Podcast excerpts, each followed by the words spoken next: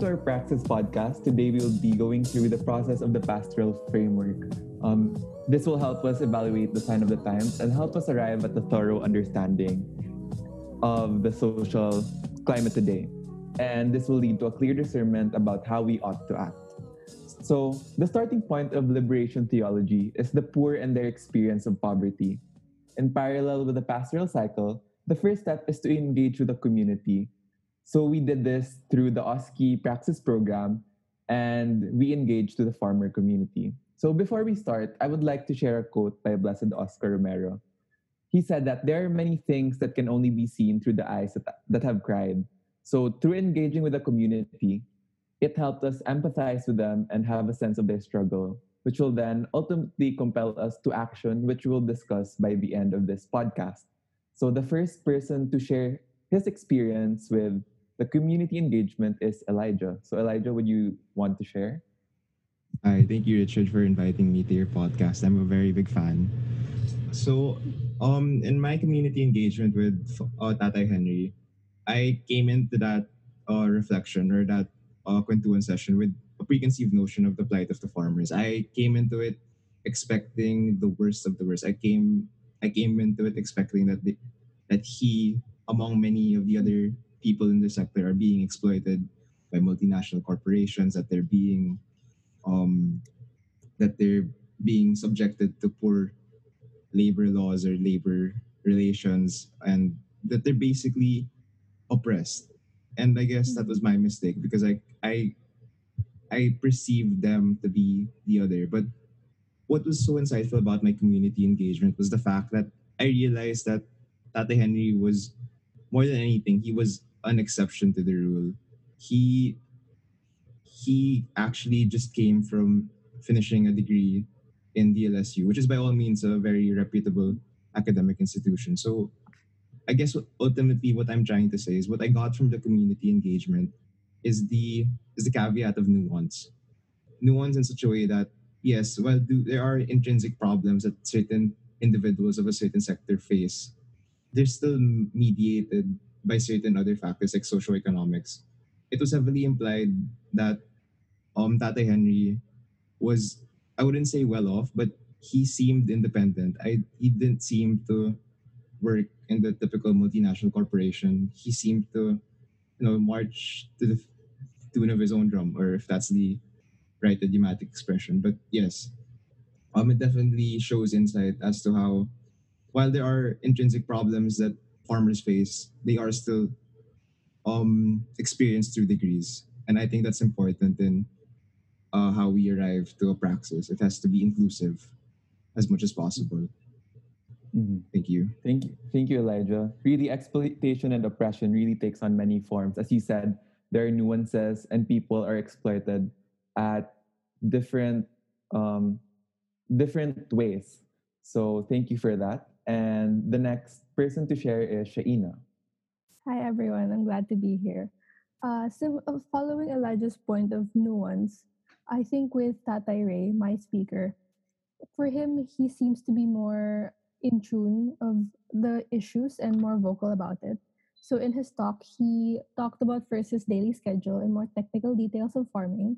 And actually, similar to Elijah's speaker, he also shared his recent achievement of receiving his farming certification, and for me that kind of indicated the importance of education for them too which i had the wrong mis- i had the wrong conception that I mean, farming is not exactly unskilled labor but like educational degrees isn't as important for them which was clarified to me in that speaker that it is and it's a big achievement for them showing like how how proud he was to have achieved the certification and within terms of nuance to the issues uh, he was very well informed about the issues with the profession and he seems to know exactly what he wants and needs in terms of support from the government. For example, he stated problems uh, with irrigation lines in many arable lands, which leaves those lands unused and technically just waste. And he also he also knew about the problems with execution in many government programs. Like, for example, with mechanized farming, he knew exactly the problems and he was very vocal to us about it. especially with uh like for example ayuda timing like with the fertilizers and other sources of support and he was also very informed with the economic state of farming like with the price changes of the market he knows he knows exactly like not the, what exactly happens but he knows the sources of problems. Like for example if there are price dips within the market he knew that it's because there's importation and the the reason for those very cheap prices because they import from international sources rather than get from the farmers. Uh, with his knowledge of all those issues, it showed me that yes, they are affected. And I I always thought that they were just like carried by the changes in their social structures. Like they they're not they're affected, but they're not aware. What Tatay Ray showed me that they are very aware not only of how it affects them, but also the causes. But there's not a lot that they can do, which is hopefully how we can help. Mhm. Thank you, Shaina. No, um, uh, really, they're aware of of their conditions and these Mhm. causes. They just need um, people with them to amplify and their voices and lobby for change. So thank you for that. So for my speaker, I would like to share. Um, I I had the privilege to talk to Tatay Alvin Hines. He spoke to us about a day in his life. So he wakes up at 3 a.m. and he starts his day in farming, business, and taking care of his family in general. And then he ends the day in the evening, and this process repeats of waking up at 3 a.m. and then going home at 8 p.m. and ending the day there. So, in my reflection, people keep calling farming and other jobs as unskilled labor. And I think this is just a way for cap- capitalists to underpay their talents and exploit them. And in relation to this, in the Cuento session, he also described more exploitative structures that he said has existed ever since he started farming, such as seasonal income and insufficient government aid. For some of the farmers, they treat this as their norm since since rally, rallies for reform before have been ignored. But he expressed throughout um, his sharing that these structures really need to change. And this would involve cooperation from the private sector, the government, and and even the farmers themselves. So that's that's basically the summary of my engagement with Tatay Alvin. So for the next guest, um, Val, since he couldn't be here, he sent in a recording instead, which will be played right now. In my experience before meeting Tatay Henry, I can admit that I wasn't too knowledgeable when it came to the injustices taking place within the farming sector. I was glad to know that despite all of the areas of concern he covered in our session, it seems like members of his community are still staying resilient. Personally, my main takeaway was how the members of the sector are steadily moving towards agricultural modernization, which is, in my opinion, a good starting point for tackling issues such as low income as well as struggles that come with their livelihoods. Okay, so thank you for that, Val. I really agree that agricultural modernization is what we should prioritize, as some Southeast Asian countries are tough competition for our farmers in terms of technology and rice production. So, in conclusion, for the first part of the pastoral action, these stories and engagement uncover the social structures that foster injustices. So, given this, the next step of the pastoral cycle is social analysis. We really can't catalyze and promote social transformation if we don't understand the, stru- the structures we have to transform. Moreover, we need to do social analysis before theological reflection so that we can contextualize church teachings with the social realities we face. So, Shaina, would you want to introduce what struck what um, framework we chose to analyze the farmer situation? Sure. So we're using the social risk management framework. It was developed by UN, and they pro- they define poverty as a vulnerability to risk and the inability to manage them. So the SRM framework concentrates on providing social protection so that the poor can prevent, mitigate, or cope with the sources of risk. So they define two types of like capital and the risk. So securities are your personal situation, like your personal capital, be it physical, social, or economic. For example, like good health, stable income, and sturdy housing. Uh, those are usually where you draw uh, resources from whenever there, are risks. So being poor, they would have less of these and be more prone to risk whenever like economic shocks happen or like natural disasters. So Uh, those the types of external factors would be the term would be termed risks. So examples would be diseases, for example, COVID, very relatable to our situation right now, or maybe to their profession, like unstable employment, or like what Tatay Ray mentioned, like price changes in the market whenever they would be harvest season, or maybe something very relatable to us in the Philippines, natural disasters like floods and typhoons. So that's what encapsulates social risk management. It's looking at securities and looking at risks. And given that the poor have less securities, what type of social protection can we offer in light of risks that happen to their lives? Mhm. Thank you very much, Shaina. I think a social risk management framework really would be the most appropriate for this. Mhm. Um, the social risk management framework will allow us to uncover the, the risks that come along with the social structures that oppress and marginalize our farmers. So, so Val will now share um, his his insights on the social risk management framework. Farmers' land is also often an area of conflict. Privatization, when it comes to land, and more specifically through the means of land grabbing, has been taking place in the Philippines ever since the 1500s, when the Spanish began transferring lands over to private companies as well as wealthy families that maintained ties with the ruling class. There have been efforts towards agrarian reform, like the Comprehensive Agrarian Reform Law or CARL from 1988, the Agrarian Reform Special Account Fund of 1971, and even the formation of the Department of Agrarian Reform, but not much has changed. CARL's main agenda was to redistribute private and public lands to the farmers, but many plots of land still remain privatized and titled, which means these lands are exceptions to the redistribution program.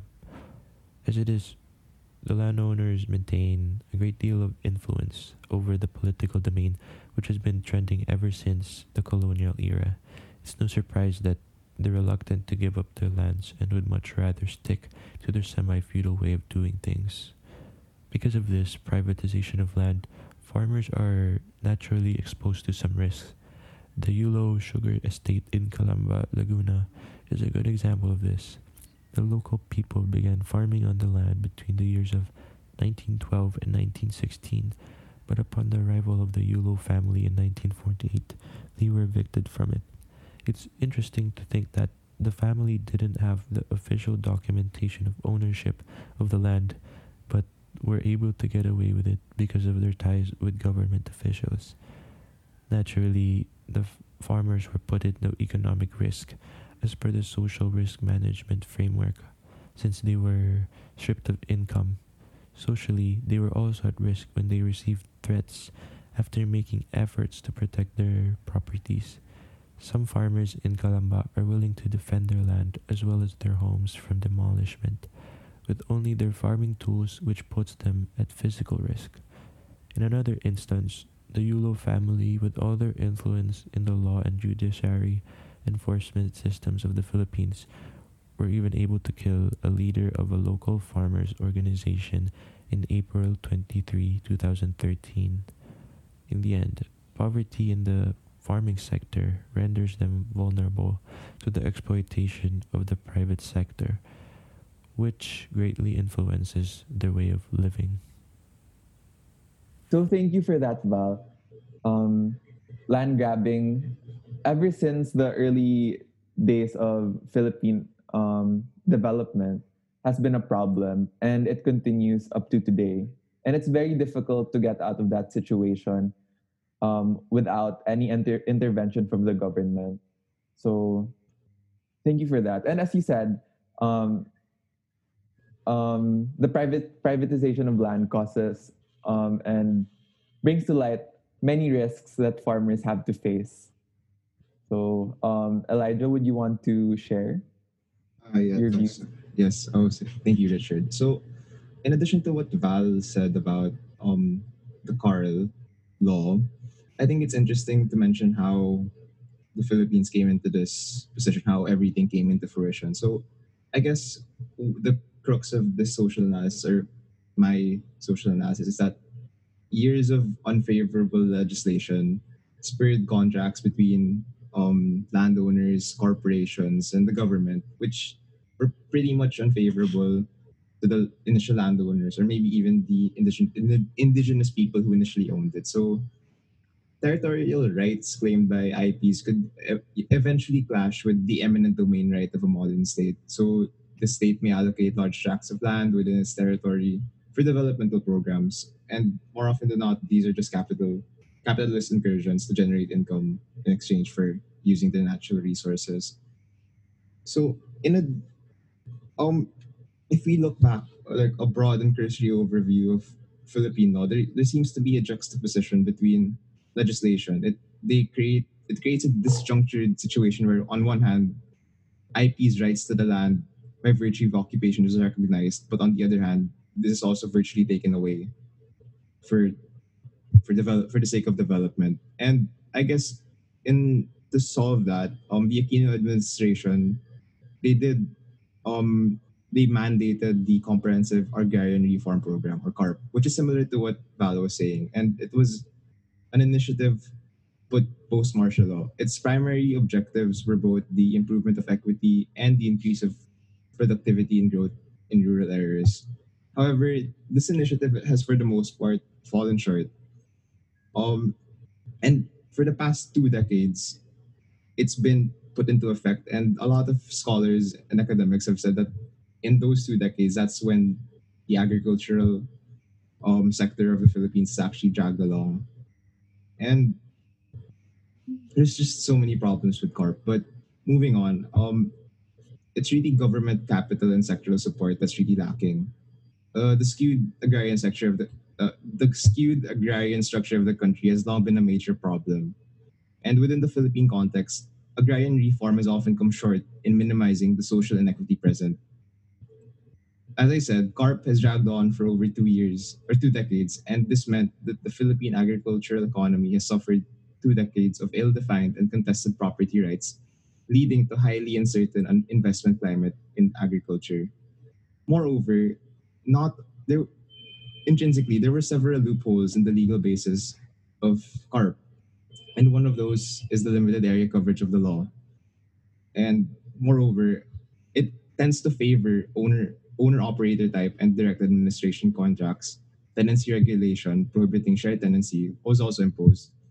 And this was very advanta- disadvantageous to the farmers.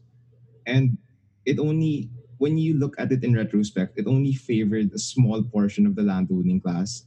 And these mainly revolved around the, co- the corporate and commercial farm, o- farm owners and the rural middle class.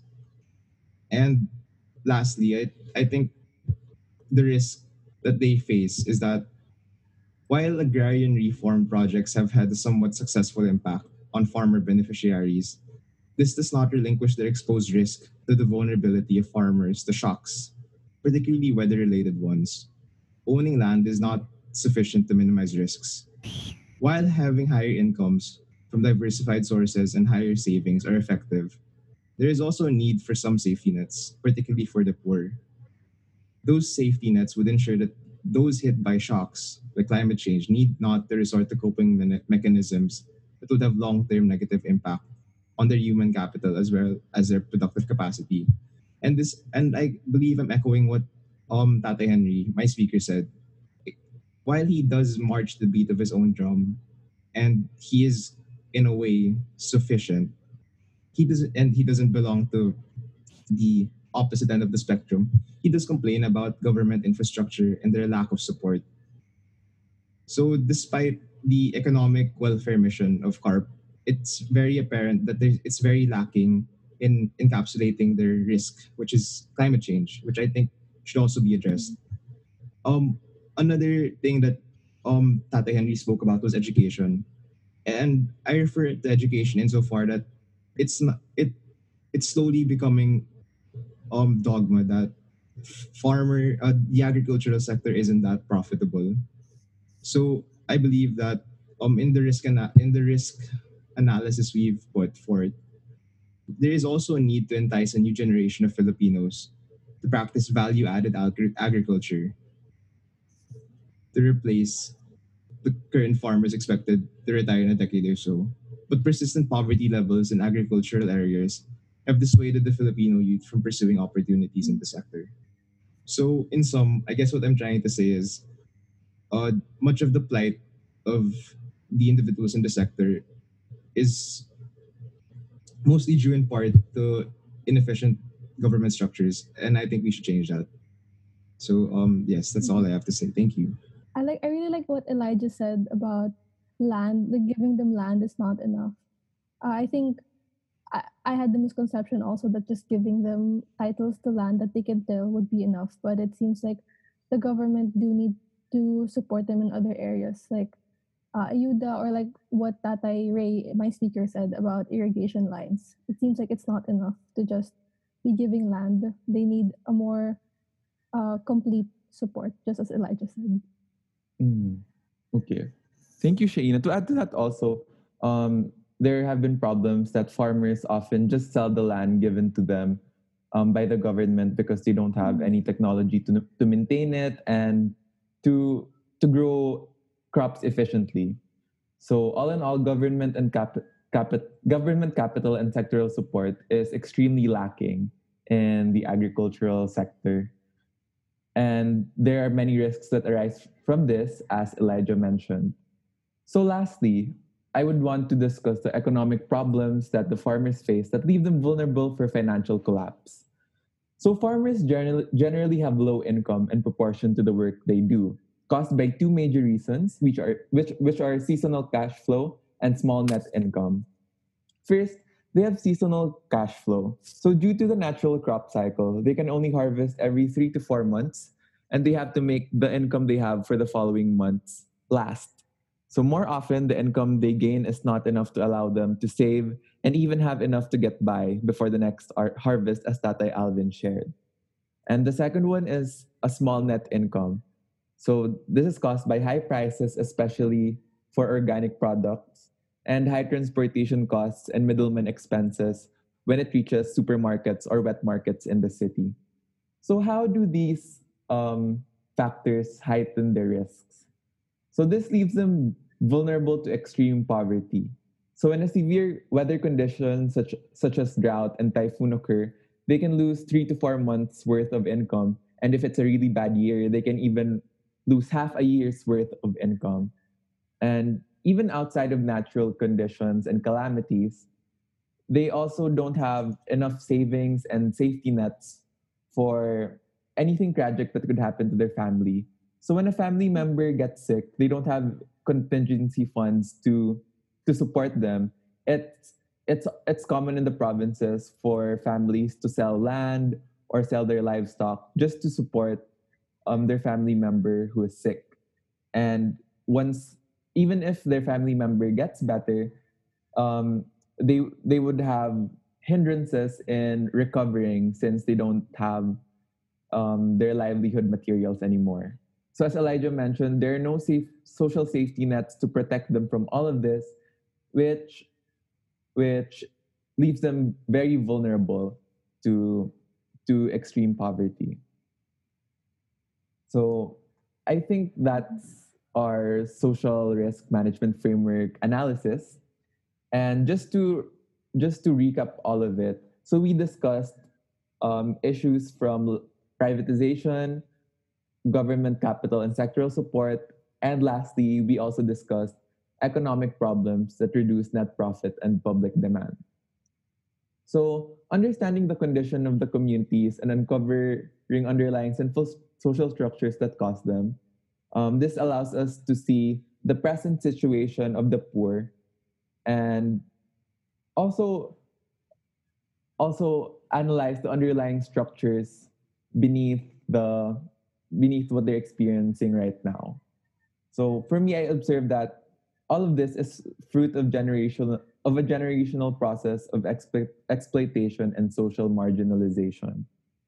So with this, we with this, the next step of the pastoral cycle is to analyze the social situation using the point of view of the gospel and the Christian perspective. So the discer- this discernment based on scripture and church teachings will help us shed light and take appropriate actions given what we just discussed. So from the beginning of the Vatican II, the Second Vatican Council offered us a fre- fresh perspective and radical reforms in the Catholic Church, even with some opposition from conservative members of the community. So one of the pivotal church documents during the Second Vatican Council is the Gaudium et Spes, in itself, it was an attempt to read the sign of the times and articulate the church's best hopes for humanities. One of the key concepts emphasized the most was mutual distrust, conflict, and wealth inequities. So, with these injustices, the document expressed the church's willingness to open itself to the contemporary world and serve the marginalized in concrete ways. In the same way, we should treat the social analysis and the community engagement we did as a quote unquote sign of the times. We now know that the exploitative nature of farming affects hundreds of thousands, if not more, people in the Philippines today. And this is a clear sign of the times that we have to step in and change what we're doing right now. So, the sign of the times are God sent messages to historical events and we should listen to them and respond appropriately. However, a deeper meaning of these events can only be seen through the light of faith, which will be further elucidated by Shaina. Okay. Uh, with the light of faith, we're going to be going through some principles in Catholic social teaching to help us understand how do we, we feel and respond to seeing these signs of the times. So the first principle, which can be applied to all sectors, is Human dignity is an intrinsic value of a person created in the image and likeness of God. And I think work and dignity is uh, closely tied, especially with the farming sector. So the principle that we'll be using is the dignity of work and the rights of workers. So the economy must serve the people, not the other way around. Since work is more than a way to make living, it is a form of continuing participation in God's creation especially with the farming sector, since they are very closely working with God's creation using nature and the lands. So, if we must protect the dignity of work, then the basic rights of workers must be respected. For example, like access to decent and fair wages, or, or, or to organizations and joining of unions, to private property, or to economic initiative. These principles were uh, very much elucidated in works of popes such as John Paul II or Pope Francis. So, with Pope John Paul II, in his work, Laborem Exercens through work, which he wrote in 1981, he showed that it is important to promote the dignity of agricultural work, since man subdues the earth, the earth much more when he begins to cultivate it and transform it to products. That, that, that phrase alone very much describes the work of farming. So, agriculture constitutes through human work as a primary field of economic activity and is an indispensable factor of production. However, it seems like we've thrown it at the side, like agriculture is not seen as a very important industry, when in fact, it is the lifeblood of any society. For example, in many developing countries, millions are uh, millions of people are forced to cultivate land that belongs to others and they're exploited by big landowners. Moreover like what elijah has mentioned the lack of legal protection for agricultural workers and governmental support is very much lacking. And what richard mentioned with old age sickness or unemployment families often do not have enough economic safety nets to ensure that they can continue to support any risks in terms of health and diseases. So we need to restore the value of agriculture as a basis for a healthy economy. And Pope Francis also echoes this in a recent work, uh, Evangelii Gaudium, in 2013, that we shouldn't rely on giving support to these type of work through the unseen forces and the invisible hand of the market. We need to ensure that growth in justice uh, is not just economic growth, not in terms of allowing some people to get rich while others are left behind.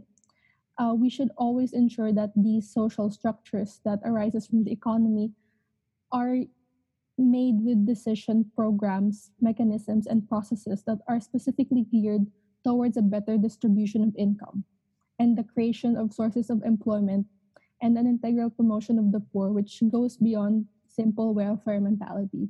So it just es- essentially says that welfare mentality, we're not supposed to think of them as doing charity work because farming is an essential industry and it should be elevated to a position that closely ties with its intrinsic value to a society. Okay.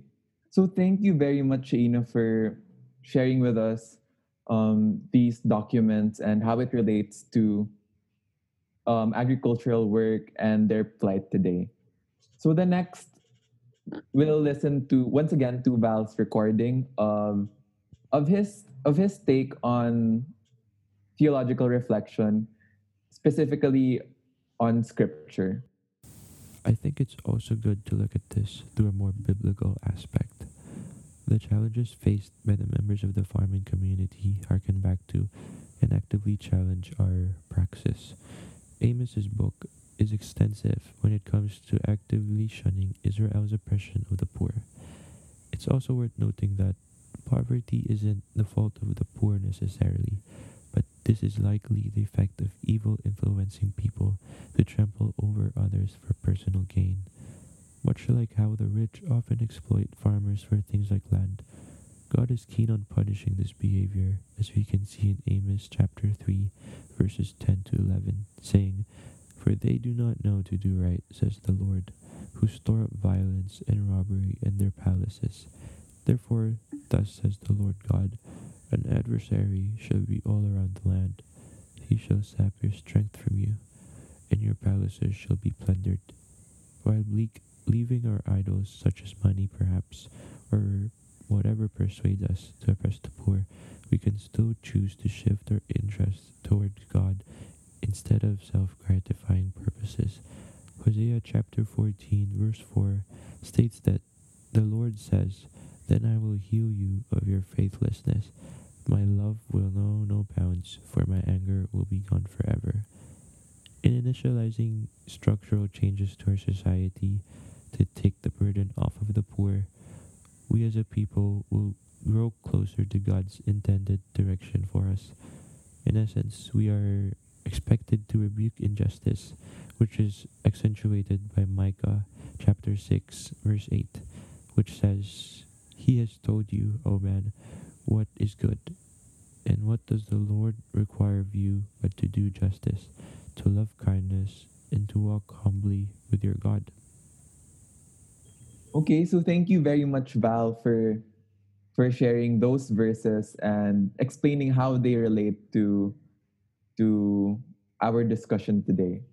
So the next person is Elijah, who will be discussing liberation theology and Catholic social teaching principles. Hi, okay. Thank you again, Richard. And uh, I guess I'll just add on what Shaina said earlier about the, the core principle of CST.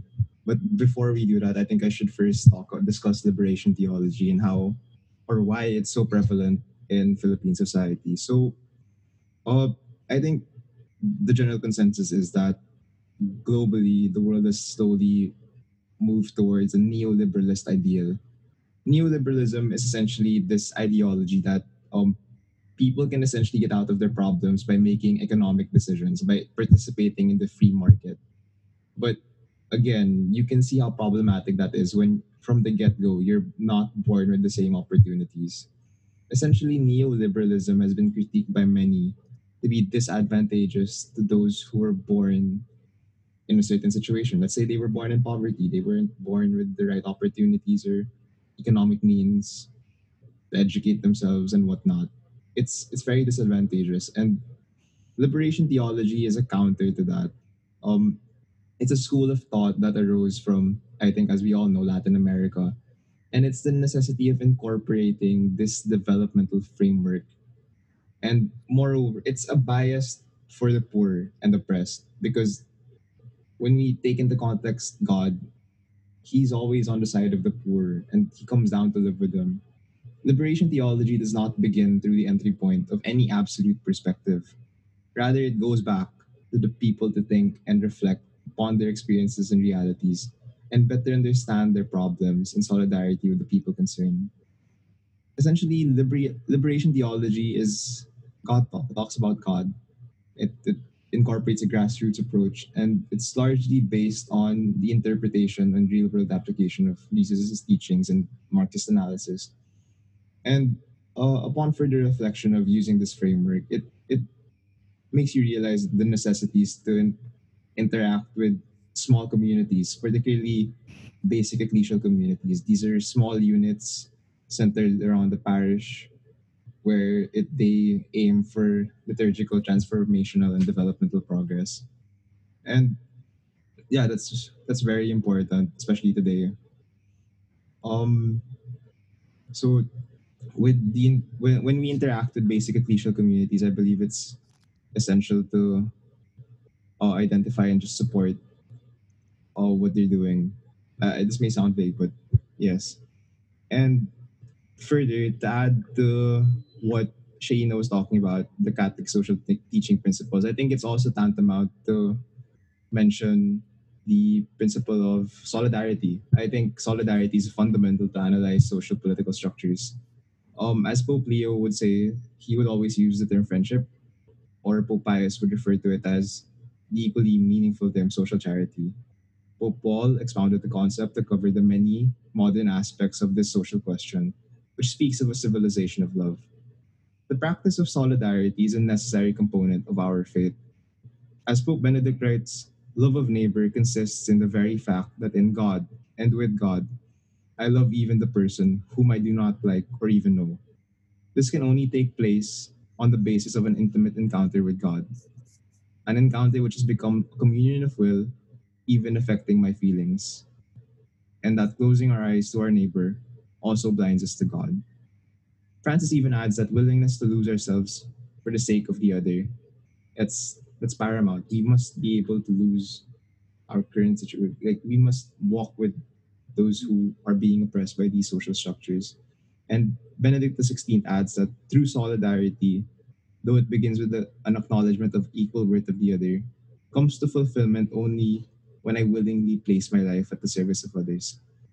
Essentially, at the most basic level, solidarity identifies how each person or how each farmer should be encountered. Each is deserving of a particular attention and consideration. And moreover, as Francis wrote, it requires you to look at another and to give yourself to another with love.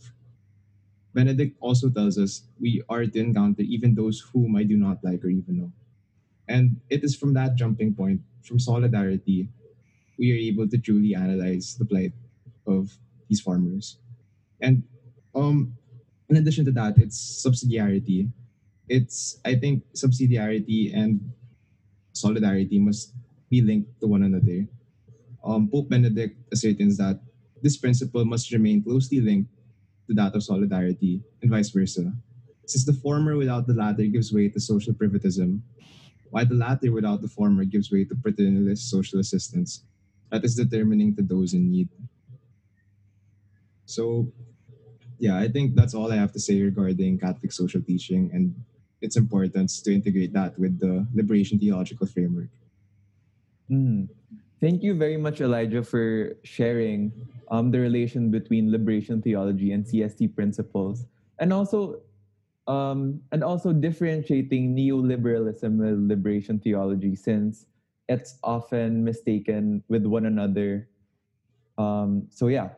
So from our theological reflection, we saw that a perspective on liberation theology is necessary to bring the gospel to concrete human struggles today the message we derived from the sign of the times is not just for the individual, but for the community and the whole world. These events, um, the, their injustices, should give us stronger reasons to rethink our ways of living and how it perpetuates oppression and and how it hinders them from living their fullest life. So, with that, this connects us to the next and last part of the pastoral cycle, which is pastoral action. So, from the sectoral engagement, social analysis, and theological reflection, we now discern and express our concrete commitment to the reign of God here on earth. We will be discussing communal action that we need to lobby for, and also the personal actions that each of us can take immediately. So, liberation theology emphasizes social transformation to actualize and unfold God's reign here on earth. It requires us a new way of living from egocentrism and thinking that we're the most important people, the most important species, our social class is the most important um, group of people, to a more God centeredness way of living. So, what does God centeredness way of living mean? So loving God with all your heart means also loving your neighbor neighbors even if it's difficult. So act act with justice and peace in mind and always. So for the community, I think what we can do is be in constant dialogue with the people around us and bring awareness to the plight of the farmers in hopes that it would push them to act in their own ways as well. So for my personal action, I will be more mindful of where I buy my farm products. Um, why? Because some of the economic problems, as I mentioned a while ago, of the farmers stem from low profit margins. They are forced to sell their products at a low price to large companies with expensive middlemen fees. So what happens if is I'll actually be paying a large price and all of this will just go to the multinational companies and the farmers will have um, a small profit margin only. So with this, I'll make informed economic decisions I can do this by by buying from social enterprises which put organic farmers first. Another one is to buy from co-op rice producers instead of multinational companies to make sure that that they get the right profit and and this would also support them in their farming. So, in addition to what Richard said, I believe that in order to mitigate the risk that these individuals in the sector face, we must look at it from a social political perspective, particularly legislation and how it's implemented. So, from a macro scale perspective, I think it was pretty evident from what I said earlier that legislation has its shortcomings. But what makes it especially shortcomings is the lack of insight, the lack of foresight, rather, to see how its implementation may be problematic and that's pretty evident with as what Val and I said was CARP or CARL, since they're I think they're the same thing if I'm if I'm not mistaken. So yeah, um, the CARP program, which whose goal was economic equity or economic welfare, really fell short because they didn't they weren't able to see the foresight that it would not take just X amount of years, but double that. Because initially it was conceived to only take 10 years, but it took 20. And the way it was implemented, the the pervasiveness of legal loopholes actually served as a detriment rather than actually helping the sector it intended to help the farmers. So for me, I think that legislation needs to be um, bolstered. It has to be strengthened to actually favor who it's targeting. It, it we can't allow these um this the these corporations and these privately owned land owners to just exploit the law and get out of it, like the loopholes and stuff. I'm I'm no legal expert, but that's what came up upon the research. And moreover, it's the implementation of agricultural uh, agricultural reform. It has to be inclusive of everyone. Despite what I said about Tatay Henry's plight, he may be the exception to the rule, but he doesn't represent everyone. So it has to really be inclusive. It has to be it has to touch upon even the the poorest of the poor, the oppressed of the oppressed, as far as legislation is, confer- is concerned, because um apparently it only the the CARP or the laws right now in place only favor people who are in a position to um not be oppressed, such as Tatay Henry. So on a micro scale, I think how we can alleviate the problem of legislation is to put competent officials in office primarily those whose platform is geared towards the agricultural sector. Um, and as what as with what Richard said, um, informed economic decisions, buying from certain co-ops, organic farming, and in addition to that, I think we should support basic ecclesial communities, or we should be aware of these communities. So essentially, within the context of liberation theology, these are uh, small lay-led communities motivated by Christian faith that see themselves as part of the church and are committed to working together to improve their communities and to establish a more just society. I think it's from that starting point. It's from it's from starting on a micro scale. It's from trying to better a small community of farmers. We can elicit macro scale change.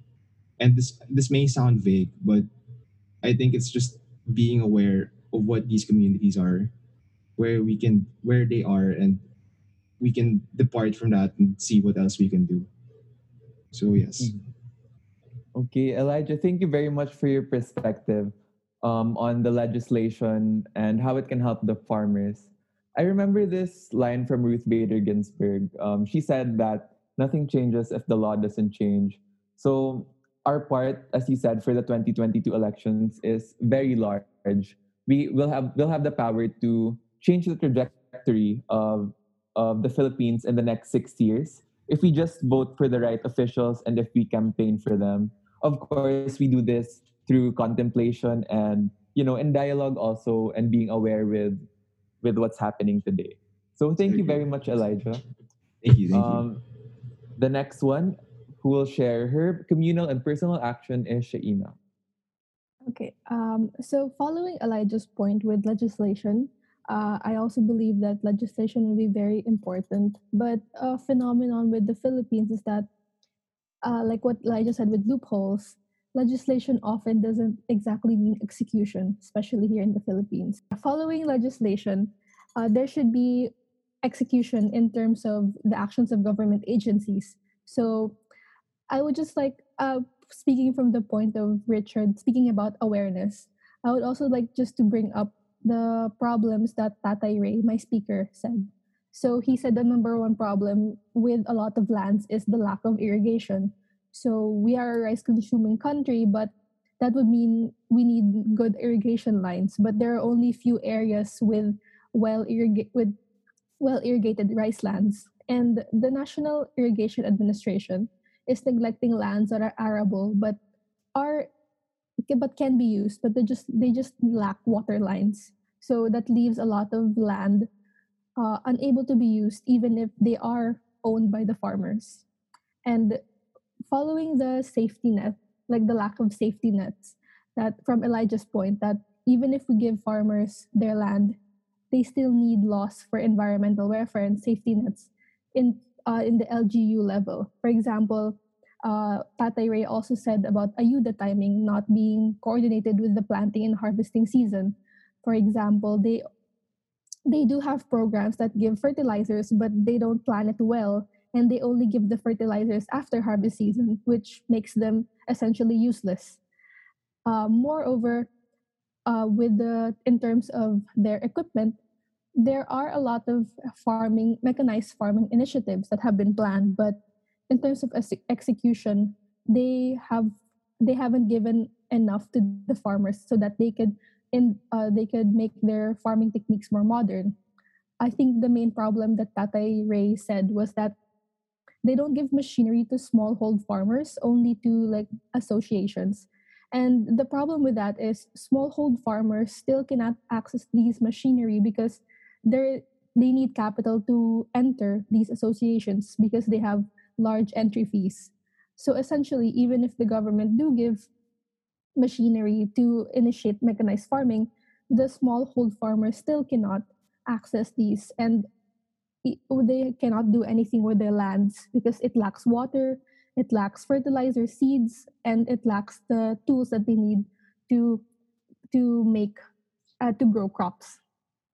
Uh, from that, uh, I think my personal act like, sorry so with in terms of communal action my main point point would be that legislation is the start but execution in lower levels and in government agencies ensures that these laws translate to actions for the farmers in terms of support and the welfare that they need And in my personal action, since I'm I'm not exactly involved in the government and there's nothing I can do right now, all like what my first action would be bring awareness. Uh, speaking of the problems that Tatay Ray cannot speak of and like giving it to a wider audience. In terms of something I can do tangibly, it's something in line with Elijah and Richard, which is uh, eliminating the middleman, which is buying from directly from farmers. Recently, there has been a movement where there's a rise in online shops and website and home delivery systems. This allowed many online platforms to emerge that you're allowed to buy produce directly from farmers.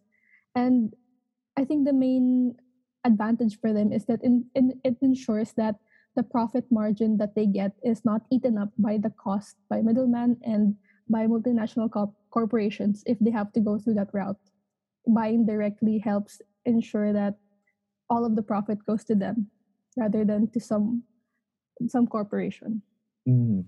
Thank you very much, Ina, for really bridging um, legislation to um, implementation and sharing your own personal action. Thank you. So the next person who will share is again Val um, through his recording.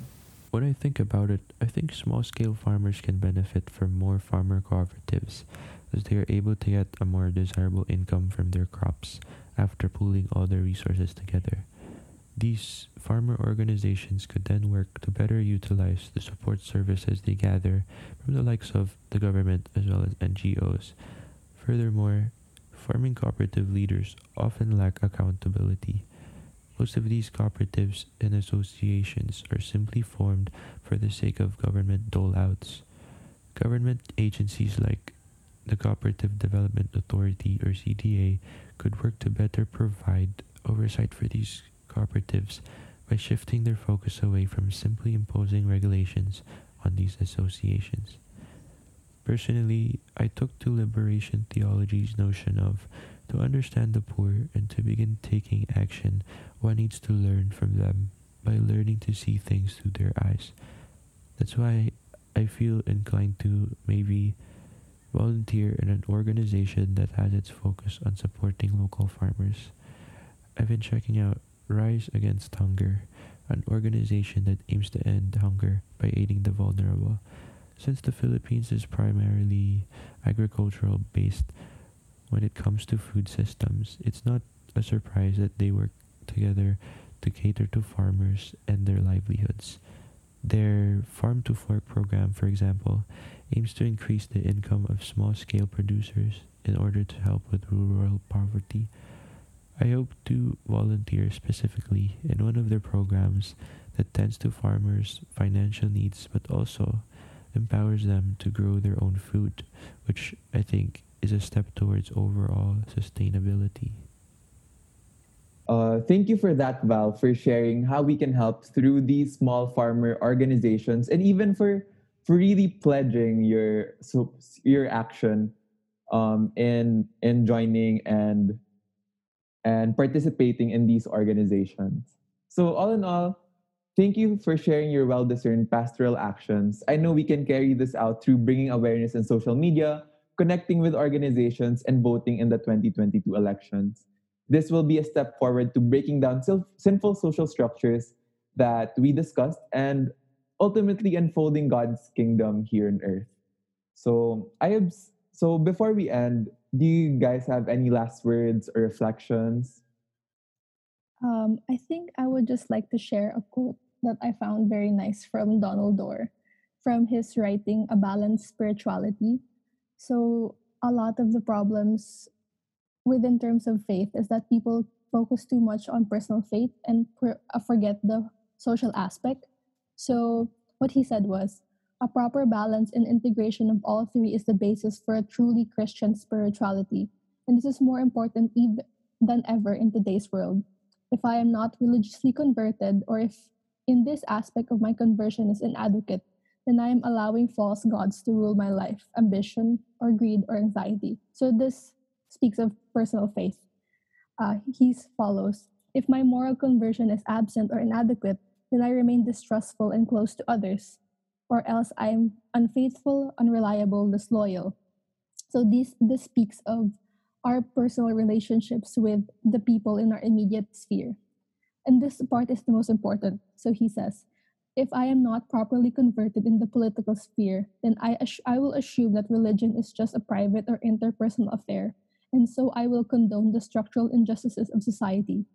So for not, so he says here is that if we are not politically politically converted in our faith, we will think that religion is a safety net for them, that they can just pray to their God and hope that their problems can be solved. And this relieves us of the responsibility of helping. So I think all these, the whole pastoral framework helps us understand that we need to also reach political conversion in our faith. Mm. Thank you very much, Shane. And in connection to what you said, it sounds very similar to the Ignatian value of being contemplatives in action, which is very big in Ignatian spirituality.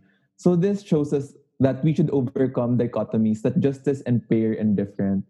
Prayer and connection with God is a part of life, and our life flows out of prayer. And prayer is intimately linked with our yearning to stand up for what is humane, for what is humane and what is just for our fellow brothers and sisters. So, um, does anyone else want to add to that? Um, I think I'd like to add something. Um, this is in relation to every whatever what you all said. So, our acting in society first requires belief, acceptance, and the integration of God in all facets of our life. And I would like to quote Benedict XVI on what he said. He said, "The human person must work, must involve himself in domestic and professional concerns. To be sure, but he has need of God before all else, who is the interior light of love and truth. Without love, even the most important activities lose value and do not bring joy. Without, a profound meaning, everything we do is reduced to sterile and disordered activism. And I think what he says here is a poignant point of contention because um, it really enriches our activism, our advocacies, our humanitarian I guess, humanitarian inkling to do what is good for the other, if we center it on faith, on God, it's far more meaningful that way. And if we put God at the center of all our actions, I think if that's our point of departure, it will inevitably it will inevitably lead us to making informed decisions to better or further advance um, what we would call the common good. Um, so yeah, I really believe that centering our action, our advocacy on faith or faith in action in, in a practice in a praxis um, not only enriches the action we take, but also guides us on what we can do. So thank you. Mm. Thank you very much, Elijah. So I think that ends our discussion for today. But before we end, I would just want to share this thought or this quote that's been mentioned throughout the discussion boards and even our live sessions. It says that if you can't transform the pain you see and experience into action, you will pass on this pain to society. So, this emphasizes the need for the pastoral circle and um, reflecting on it. This won't be the so. With that being said, this won't be the last time we'll use the pastoral cycle. It is actually a useful tool for us to continuously convert our experience and empathy into positive action and catalyze change in society. So, with that, I hope we can help in breaking down these unjust social structures and ultimately contribute to unfolding God's reign here on earth. So, thank you so much. And I hope the pastoral circle is not just a learning process, but a process for us to to to do these actions and go out to farmers and reach out to them and really help them. So thank you so much, Val and Shaina and Elijah for participating in this. Thank you. Thank you for inviting me to your podcast. Thank you. Thank you. This was a nice learning experience about the pastoral cycle.